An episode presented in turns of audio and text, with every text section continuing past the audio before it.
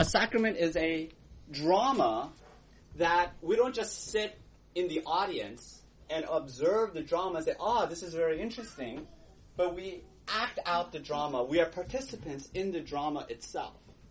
And I think in this sense, uh, it's very profound that the sacraments are tactile, right? That they're audio-visual, um, so that in this drama we're touching the gospel sign, we're feeling the gospel sign, and in that sense, it tells us something quite profound about the gospel. Okay, so that's the first thing. It's a sign, but it's even deeper than just a sign. It's also a seal. So Romans 4:11. Chelsea, can I have you read that? Abraham received the sign of circumcision as a seal of the righteousness that he had by faith. Yes. So you guys are saying, well, why are we talking about circumcision? Well, we'll talk about this much later on, but circumcision is uh, one of the Old Testament sacraments, right? Uh, the other one being Passover. And Paul tells us that the circumcision was a sign, and it tells us it's a seal. So it's a gospel seal. Okay? So what's a seal? Well, where do you find seals? You so this is not as relevant for us in the modern world as much because in the ancient world it, was much more prevalent. But when you received a letter, there will be a seal on the letter. Or you do get it if you've received a diploma, right? So your diploma looks like this, right? And there's writing, blah blah blah, and then there's this thing right there. What would that be? That's the seal, right? What does the seal do? Is it just shiny and pretty? What does the seal do for you? It's certification. Yes. It gives you assurance. So if if you received a diploma, uh, can someone hand her? Um, where's, the, where's all the handles? Other. If someone gave you a if, if someone gave you a certificate and it had no seal, you would feel. I don't know if this thing is real. Maybe I shouldn't have gone to the storefront college, right?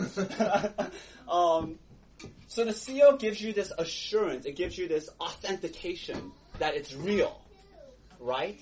So also in the ancient world, when you receive a letter, who knows where this letter came from? But the seal lets you know, right? And so, um, in that sense, the sacraments are not just a sign telling you something cognitively. It's sealing something to you, to your heart. So the analogy I would use is, um, a parent says, I love you. So you receive that information, oh, my parent loves me.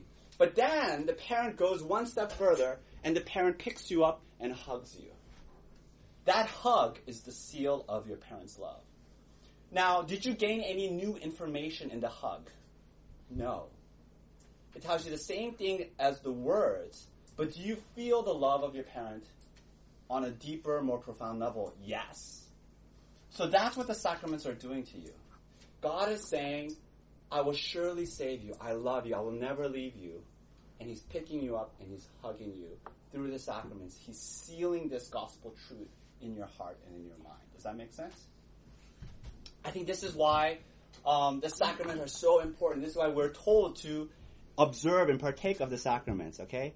So, because it's a seal, therefore, sacraments confer grace.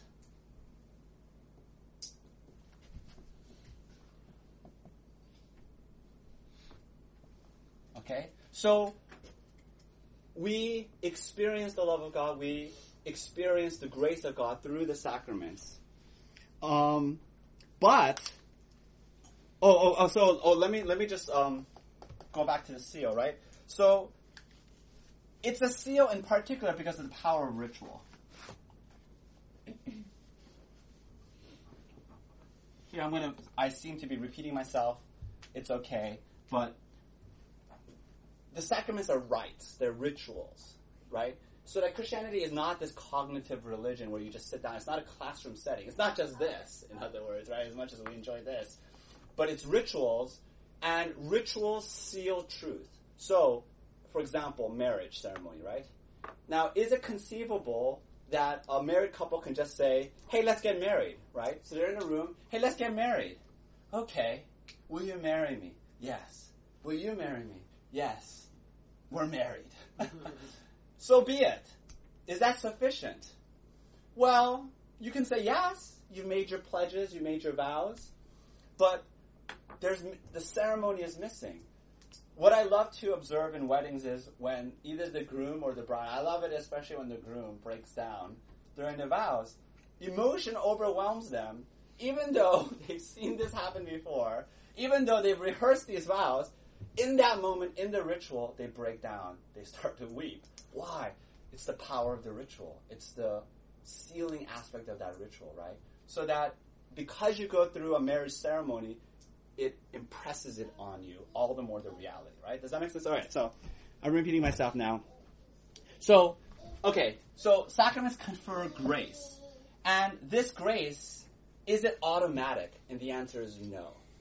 Um, in the Roman Catholic Church, and here we're going to interact because a lot of what um, the Protestants broke away from the Roman Catholic Church, and a big part of that break was on the sacraments, right? And the Roman Catholic Church believes in ex opere operato.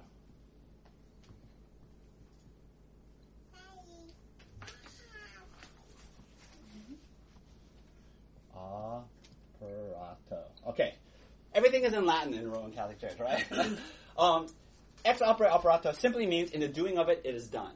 In the working of it, it is, it is, it happens. So what that means is that simply by you being baptized, you're saved. Simply in partaking of the sacraments, the, uh, the Lord's Supper, you receive the benefits of that sacrament. It happens automatically.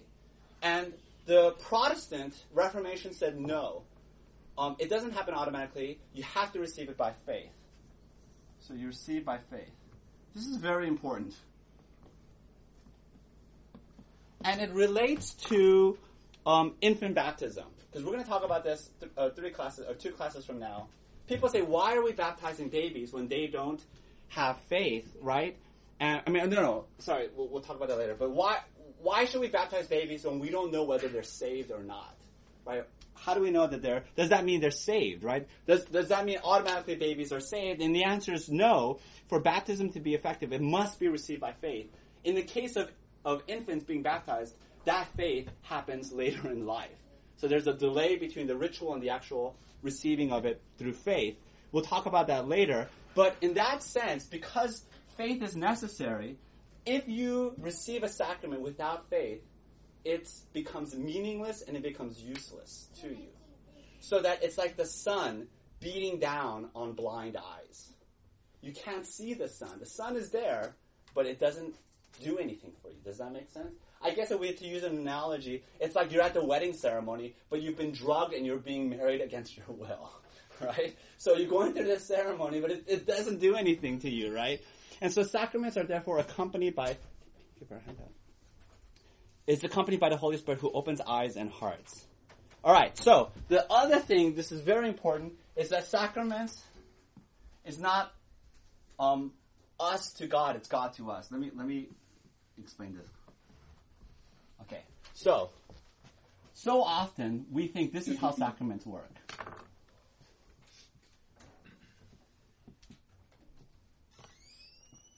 Right?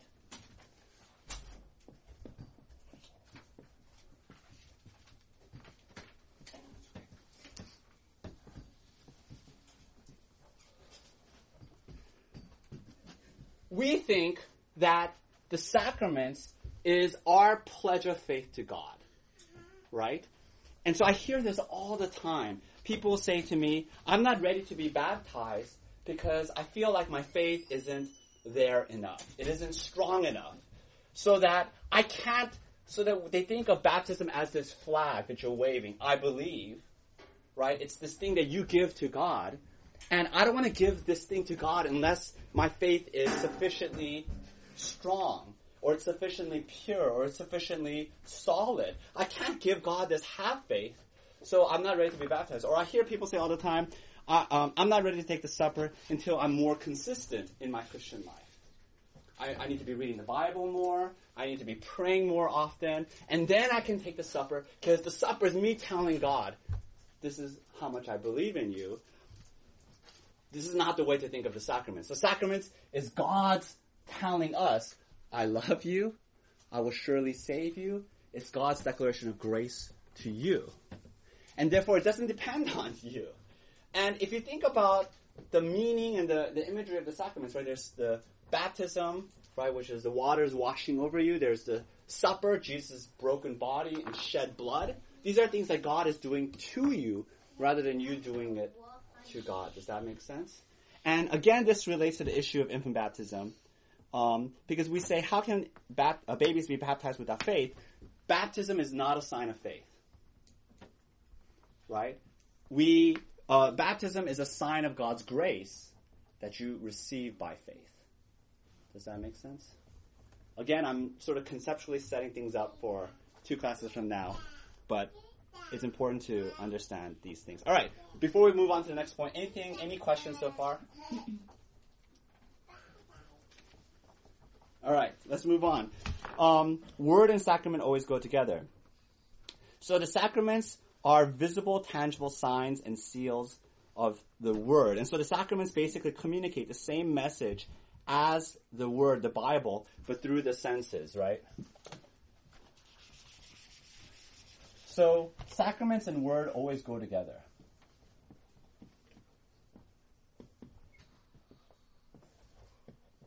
Right? Uh, the sacraments don't add to the word in the sense that they say something new or different. They repeat what the word says, but they apply it to our senses and to our hearts. And in fact, without the word, if there's no word, then the sacraments are useless. Right? They're, they're meaningless in a way that the word by itself can still stand. Um, and so here's the illustration I would use. A handshake, right?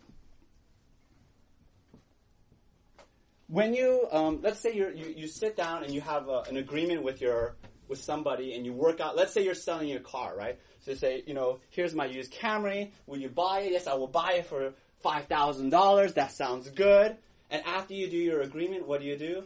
You shake hands. Now, why do you shake hands? Well, some of you are saying, well, that's just what we do. I, I don't even think about it, right? But the shaking of the hand seals and confirms the deal. Does that make sense? And the handshake repeats what you've already agreed upon verbally. Does that make sense? That's what the sacrament is. A sacrament is a handshake, repeating, sealing, confirming what you've already agreed to. But what if you went up to somebody and there's a car next to you, no words are exchanged, and you handshake? What does the handshake mean? It means nothing. David, um, I'll take the keys. it means nothing. It means nothing, okay? So the sacraments without the word mean nothing, right?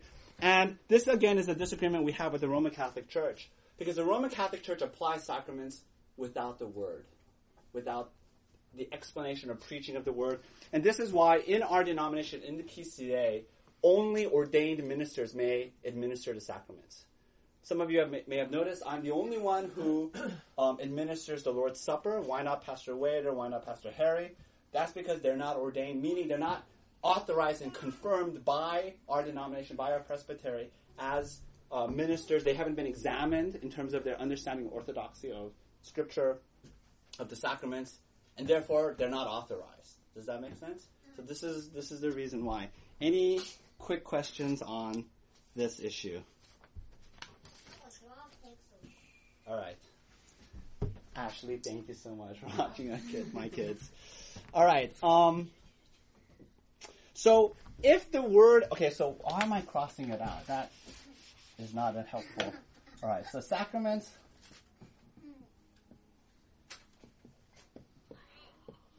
They always go together, and if they say the same thing, then are they redundant?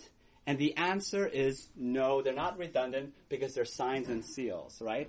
And as signs, they speak to our senses, and as seals, they speak to our hearts. So that's the answer, okay? And so we need sacraments to build and strengthen our faith. Um, and here I have a graph, and I think this graph is very important. What then is the relationship between sacrament and word? And and here we're going to get into a little bit of a logic puzzle, but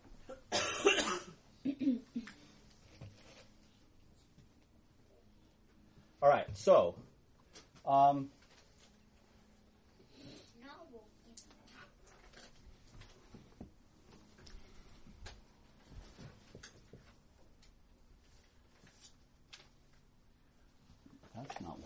right? Let me erase that top.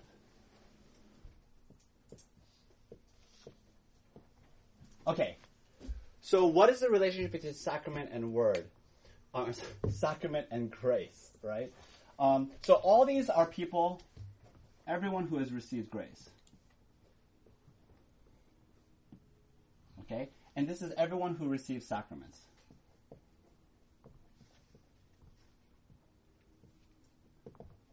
In other words, you can think of it as everyone who's baptized, everyone who partakes of the Lord's Supper, okay? So, um, can you be saved without baptism and Lord's Supper? And the answer is yes. Because the sacraments do not save you. What saves you? Christ saves you, right? So, what this tells us is that there are people who have grace, who know the grace of God, who experience salvation in Christ, but they don't partake of the sacraments. In other words, they're not baptized, they don't partake of the Lord's Supper. And so, what this tells us is that it's not gospel plus sacraments. Okay? Now, let's look at the other portion. Are there people who receive sacraments who are not saved? Are there people who are baptized who partake of the Lord's Supper and they're not saved? The answer is yes. Because again, remember, sacraments without faith, without receiving it, is like sun beating down a blind eye. It's meaningless. It doesn't have any effect on you, right? So, let me be very careful. Okay, so it's not that the sacraments. this is like the best they've ever been behaved, if you can believe it. I'm amazed. It must be Ashley.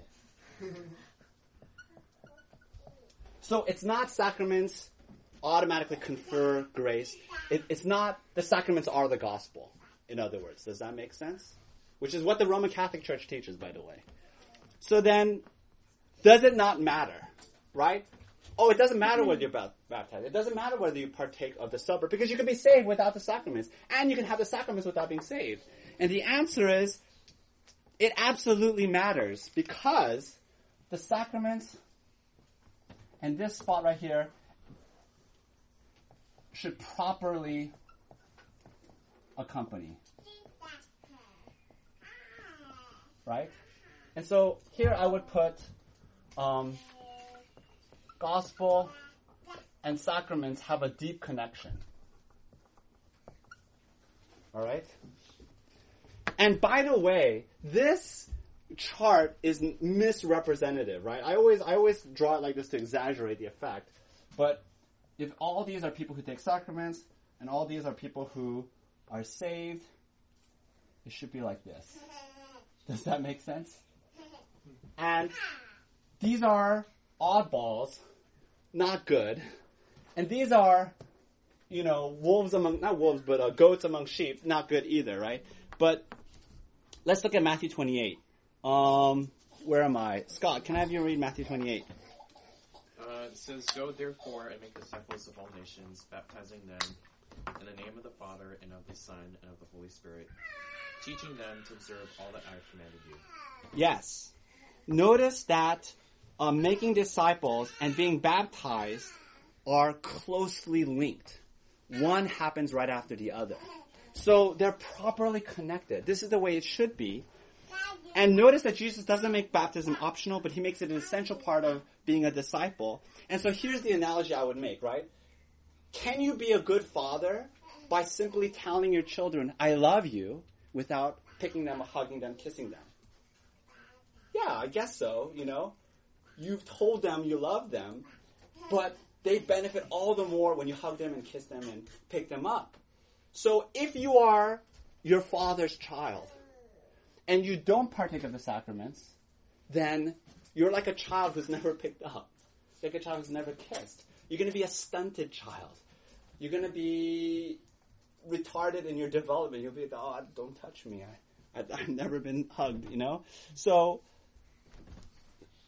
as a Christian, you should partake of the sacraments. And if you partake of the sacraments, you should, like, if you're a child and someone's hugging you, you should be like, what? Who are you? right? You'll be like, do I, do I know you? And so it goes both ways. Does that make sense? So if you're partaking of the sacraments, you should think, "Am I really a believer?" And if you're really, if you're a believer, you should you should partake of the sacraments. Um, and so Scripture assumes this is called a normative view. Normative means this is the way things should be, right? So I don't have this uh, passage printed out in your passage, but every time in Acts when you see someone converted, they're immediately baptized. So let me just give you the example of the Philippian jailer, right? Let me read it to you. It's not in your handout. Um, this is the story in Acts 16. Paul um, uh, preaches the gospel to the Philippian jailer, and then he, the jailer, brought them out and said, Sirs, what must I do to be saved? And they, this is Paul and Silas, said, Believe in the Lord Jesus Christ, and you will be saved, you and your household. And they spoke the word to him and to all who were in his house. And he took them the same hour of the night and washed their wounds. This is the Philippian jailer, right? And he was baptized at once, he and his family. Right? This happens again and again and again. In Acts, you will never find someone who believes the gospel who is not then subsequently baptized. And in fact, the baptism and the the faith are almost instantaneous. They almost happen boom boom. Just like the Philippian jailer, right? Or like the Ethiopian eunuch. He hears the gospel from uh, uh, Philip, the evangelist, and he says, Can I be baptized right now? The answer is yes. So, in that sense, a long delay in baptism and coming to faith as a Christian is not good for you, right? Because again, you're missing out on the sign and you're missing out on the seal. Any questions on that point?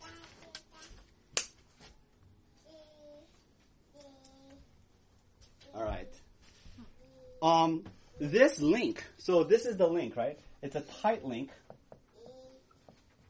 It's so tight that you can speak one of the other. Okay? Um, so in theology, we call this sacramental union.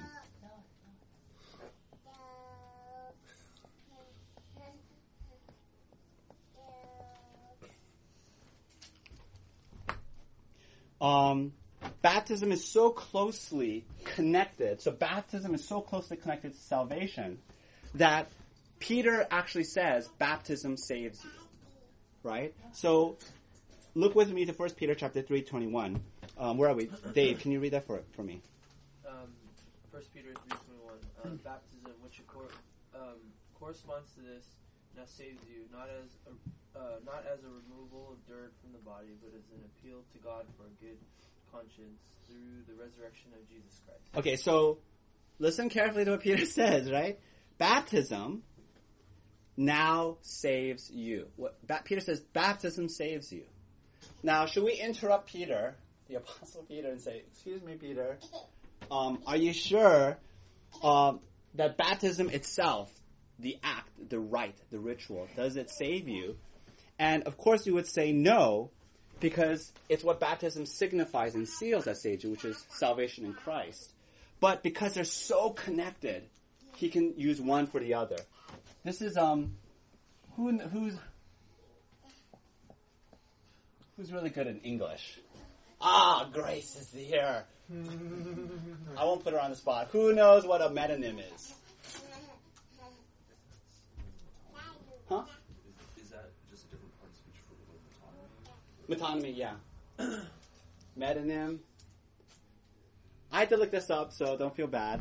Um, like one part of something signifies the whole thing. Yeah, it's very close. That would be a synecdoche, right? So when you say nice set of wheels, you're not just talking about people's tires, you're talking about the whole thing, the car, right?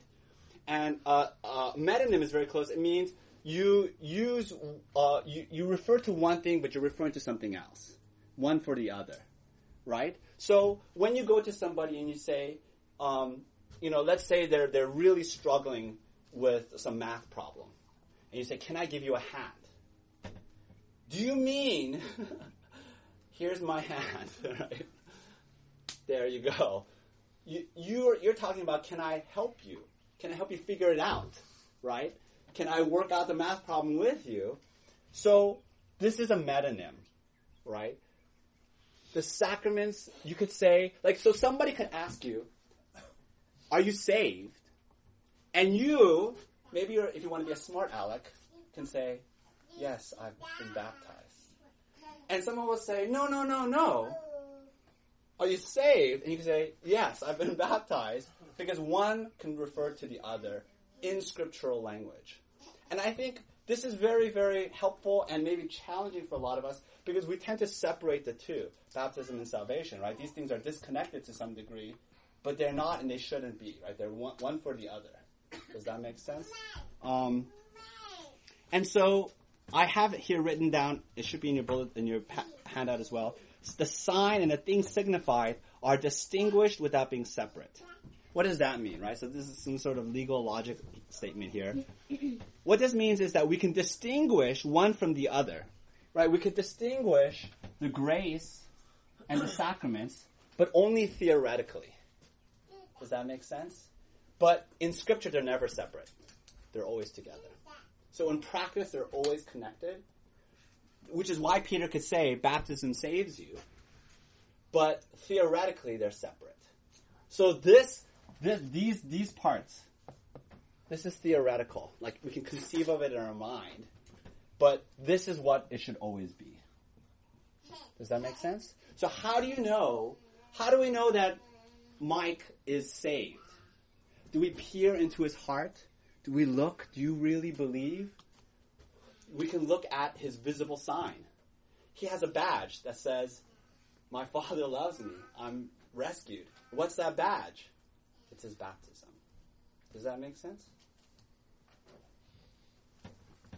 Any questions or any comments to help us wrap our minds? Yes, Tim. Um, so you you were talking about how like sacrament is through the senses. Um, the the way that I arrived at in understanding sacraments was was um, this idea that uh, we have bodies to go with our spirits and our minds, Yes. and our our bodies need patterns. They need things that are ongoing. We need to eat. We need to breathe. We need Yes. to sleep. And when when you say when you say we need to, you know, when our Father says "I love you" and He hugs you, you need to feel that. Yes. Or it's better for you to feel that. Yes. The way I what I hear is that um, the the concept of you, normatively speaking, we have minds, we have hearts, but we also have bodies, and Yes. all of that needs to be ministered to. Yes, I agree. So we're not just brains in this blobbly bag of flesh where we can just have like terminals, just text each other, right? That's not how we communicate. We have bodies. So we hug each other, we interact with each other, and that communicates in a very deep way.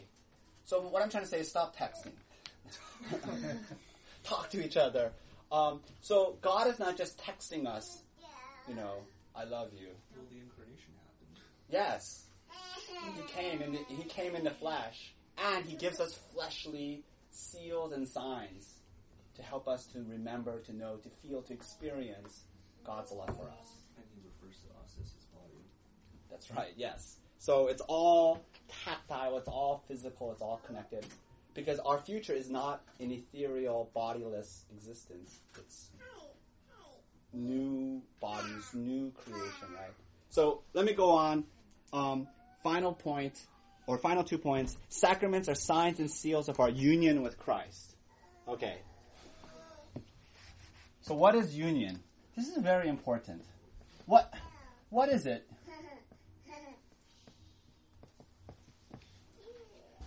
I've never seen the kids survive for like almost an hour like this. This is a, did you drug them? I okay. So, um, what is what is union? Okay, so the sacraments are signs and seals of union, and um, this is very very important because this is how we are saved is by being united to Christ. And let me just give you a couple of analogies. Um, marriage, right? This is a metaphor that Paul gives us in Ephesians chapter 5, right? What happens in marriage? Everything that is mine is yours, everything that is yours is mine. And so we are married to Christ, we are betrothed to Christ, we're actually married to Christ in uh, in the gospel, in our salvation, so that everything that is His, His righteousness, His merits, His place with the Father is now ours, right? and then all of our sin and all of our guilt and um, and uh, the death we deserve is becomes His. Another one is the vine. The vine imagery, which Jesus gives us in John. Jesus says, I'm the vine, you are the branches, right? If you're a branch, you're connected to the, the central vine. You receive nourishment. What is that called? Sap, right? You receive life from the vine. And because you receive life from the vine, you can bear fruit, right? So you're vitally connected. And so Un- so uh, the sacraments speak to our union. So, for example, in baptism, right, we are united to his death and resurrection. We're going to talk about this next week, but Romans 6 is a very important passage where Paul talks about how in baptism we have been united to his death, right? We're going to talk about this later, but the waters of baptism um, have two symbolic meanings. Number one, they cleanse you, and then number two, they represent death. Water represents death. It doesn't seem like that to us, but in the ancient world, water was death, right? Because you go out into the water, there's a good, maybe 10% chance you will die. Because there are storms, and boats were not that seaworthy by comparison. So water is death. So it's an interesting imagery that when you become a Christian, water is put on you, right? You receive water, which is a sign of death. So you are dying with Christ on the cross, which is what Paul says, and you resurrect with him, right? So all of his benefits come to us. And then also in the supper, we partake of his body and blood, right? So this is interesting, right? Here's the other sacrament that God gives us. He says, eat, consume, ingest food, bread and wine, right? Why should we ingest? The ingestion, the eating, is a sign of our being united to Him. Because it goes into us, right? That's the biblical language, right? We are, Christ is in us.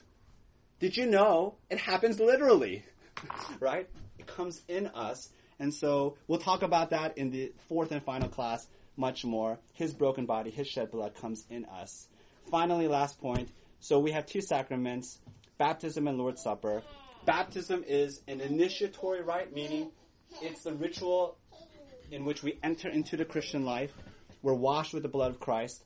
And then supper is the fellowship rite in which we're nourished and sustained by communion with Christ. And uh, um, um, if I can just give you a very uncomfortable metaphor, right? Um, if we think of baptism as the wedding ceremony, what is the supper?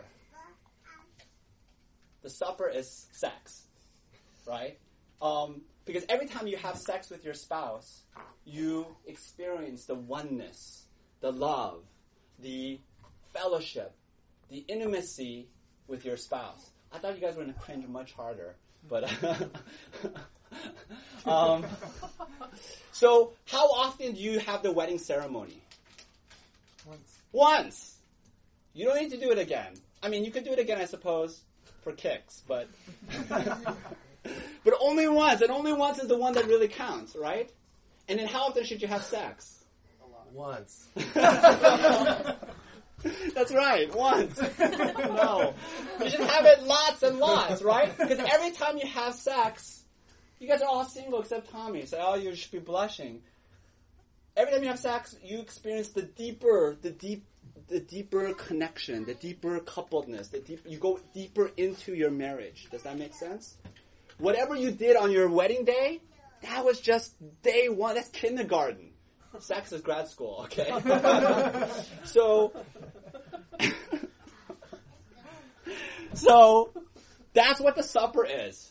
Now that I've ruined the supper for you, but the supper is what you experienced in your baptism. You're going deeper and deeper in your salvation relationship with Christ, right? Or to give you a much more benign metaphor, it's the Father picking you up, hugging you, kissing you, telling you that He loves you. He's so happy with you. He's so delighted with you as His son, as His daughter. Okay? And therefore, baptism only happens once, and the supper is happens regularly all the time. And um, I think uh, it, it corresponds to parts of salvation. Baptism corresponds to justification. Supper corresponds to what? sanctification, right? um, baptism, are we active or passive in baptism? Passive. Passive. Are we active or passive in the supper? Both. Yeah, well, yeah, both. But for now, let's just say active, right? Why is that significant?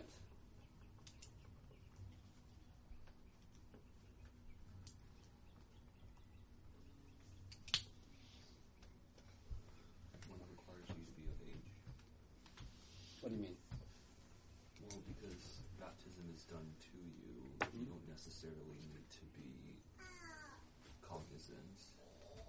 This is true, somewhat. Yes, we'll talk about that with Lord's um, with the infant baptism. Two classes from now. What, why is it significant? Baptism is passive, right? Because you, what happens in baptism? Are you like, right? Is it like if I were, if I were to invent it, maybe I would be like, all right, here, here, here's the initiatory ritual. Here's a board, and you have to punch through it you're saved now. That's the sign of your salvation, right? Why isn't it that? Why is it you're standing? Or for our Baptist friends, you're being plunged, right? But you're still you're still just inert. Does it resemble? I don't know. For me, it resembles like dialogue back and forth. Okay, Is that part of it? keep going.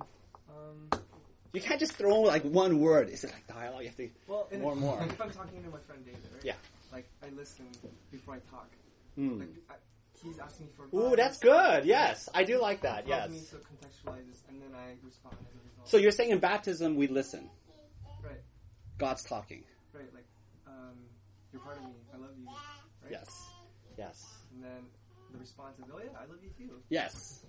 This is very good. But I'm thinking along the same line, something else. Let me do an- another analogy, okay? In our salvation, we're adopted, right?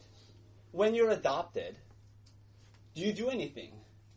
I suppose you might, as a kid, look as adorable as possible. You might, you know, smile. But that's not how the gospel works. You're actually this sinful, dirty creature, re- rebel. Another proper metaphor is you're like a whore. You're just running after other things. So, our adoption, you're passive. You're not doing anything. And that speaks to the grace of the gospel.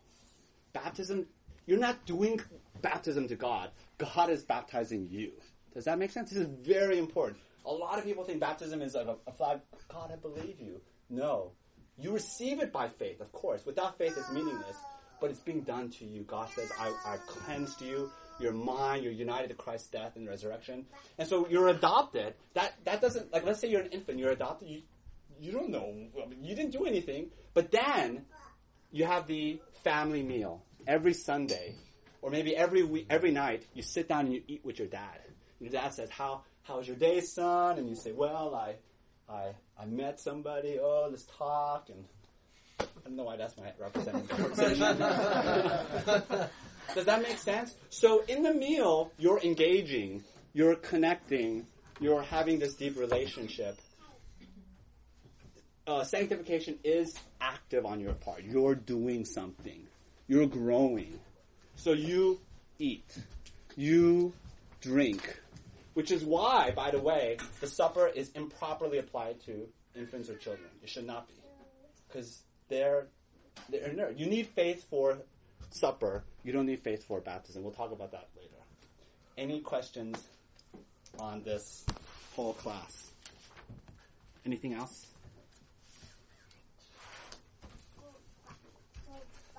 Same question. Yes. So like, um, when the church is really young, you know, starting out, they would have actual like, meals, right? for Yes. Communion. But if we had a meal and like someone who wasn't part of the church came, we wouldn't exclude them, right? Like, oh, you can't eat with us. This food is only for us. We'll talk about it in the Lord the, the, the Lord's Supper class Okay. in the fourth class. But the Lord's Supper is a family meal. So if you're sitting down with your family, Ezra, and somebody came along and said, "Can I eat with you guys?" You'd be like, "Who are you?" You have to be family to eat the meal. So how do you become family? You have to tell them, "We're going to have to go through an adoption process." You need to be a son and daughter of my father to eat this meal. Does that make sense? Was that was that like in the olden days? Was that kind of how it worked? Like it was like when they had a family meal, it was very intimate and just family only. It wasn't more of like, oh yeah, come on in, friends. Um, that when like you eat a meal, you don't eat a meal with anybody. Like it's not at work where you just sit down in the cafeteria and there's like all these random people you don't know. You never did that. A meal was almost like an alliance. It was like a deep friendship. It's a kinship. It, it means you you and I were bound were bound together, right? That's why everyone was outraged when Jesus would eat with tax collectors. Why would you do that? They're traitors. They're sinners. Did you even know who you're fellowshipping and, and bonding with, right? So, um, so the family analogy can be broadened, right? But you always eat with your friends. You don't eat with non-friends. Does that make sense? So the the Lord's Supper is a church meal in in which it's not open. It's not an open table. Um, because the meal itself, there's a vertical dimension, there's a horizontal dimension. The horizontal dimension, the meal represents community, church community, and so this is why the you cannot partake of the supper without baptism, because baptism is how you come into the family. It's the adoption ritual, and then once you're a child of the Father, then you can sit at His table and eat of His and fellowship with the Father. Does that make sense? David, David's nodding. I've, I've gotten through to David. and I don't know. Does that answer your question? Okay. Any other questions? All right. So let me pitch the other three classes. This one was relatively dry, right? It was very, relatively conceptual because I had to frame. I had to. I'm trying to set things up, but I hope the next classes will be more interesting. I just, I shouldn't do that. This class was amazing, right? Is it fascinating? but uh, next week we'll talk about baptism. The week after that we'll talk about infant baptism. We'll spend a whole class on that because it's a special case, uh, special arguments required. And then we'll talk about the Lord's Supper, and all three I think will be very interesting. Let me pray for us and then we will be dismissed. Heavenly Father, thank you that you don't just tell us you love us, but you pick us up, you seal your love to us through baptism, through the supper. So, Lord, um, we pray that we would take advantage, we would partake, um, we would receive it with faith, not as this empty ritual that we just sort of go through the motions, um, but that it would speak powerfully to our hearts. We pray this in Christ's name. Amen. Thank you, everybody.